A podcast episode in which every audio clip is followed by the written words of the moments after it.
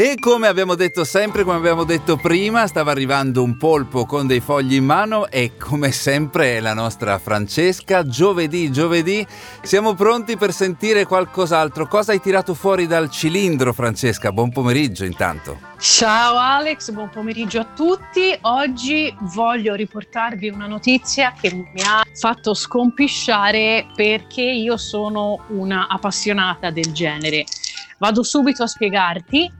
Si tratta di una tentata rapina a Palermo in un negozio di lusso, peraltro, eh, perché si tratta di un, eh, non so se lo posso dire, ma cioè, immagino di sì, si tratta di un tentativo di rapina ai danni di un negozio Louis Vuitton. Ah, quindi sì, e, puntavano, quindi, alto, insomma, puntavano in alto. Puntavano assolutamente alto e quello che è successo è che eh, gli indomiti ladri, come c'è stata anni fa la, la tragica vicenda della Uno Bianca, questa volta si sono serviti invece di una panda bianca per cercare di sfondare questa vetrina e arraffare quanto oh, più possibile. La classica panda bianca, ma di quelle nuove o di quelle vecchie? No, no, chiaramente di quelle vecchie co, co, a bordo il vecchio col cappello che, che crea code interminabili sulle dice, strade provinciali. Lei fisso a 30 all'ora, dritto, è eh, sempre dritto, non si fermi neanche quando vede la vetrina. In quel caso. Esattamente, esattamente. E purtroppo, o meglio, eh, per fortuna de, de, degli esercenti e della legalità, i ladri non sono riusciti a portare via nulla e hanno però abbandonato questa rete sostanzialmente usata come una rete, questa pandina eh, incastrata nel, nella vetrina, perché chiaramente poi non sono più riusciti nemmeno a ritornare indietro, quindi se ne sono data a gambe, a piedi.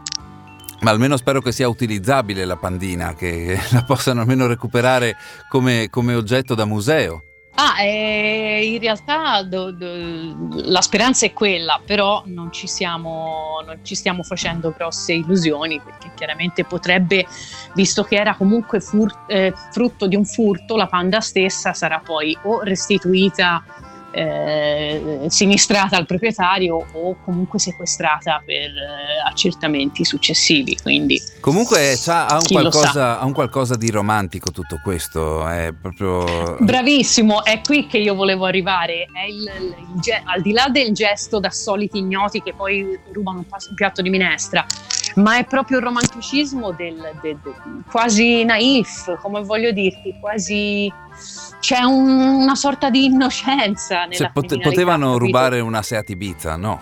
No, una panda. No, esatto. Ma poi anche la, la, la, l'incoscienza di andare a f- provare una rapina in un negozio di lusso col pandino che sfonda la vetrina, cioè mi sembrerebbe quasi il colpo di, di ragazzini di 17 anni, capito? O di gli, quelli degli amici miei, anche loro avrebbero sì, Sì, fare. esatto, o una zingarata, una cosa così.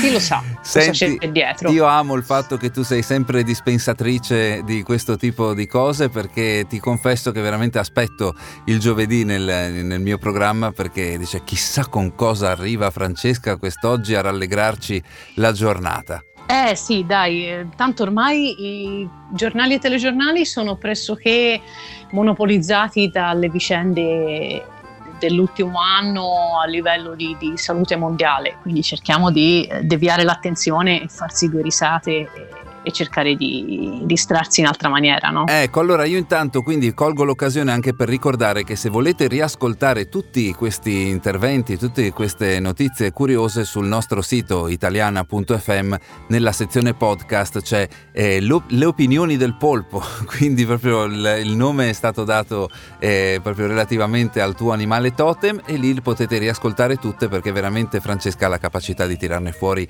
assolutamente di assurde.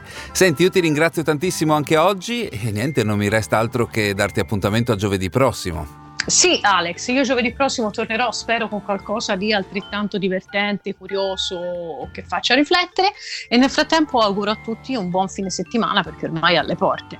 Anche a te un abbraccione. Grazie, ciao. Piazza Grande.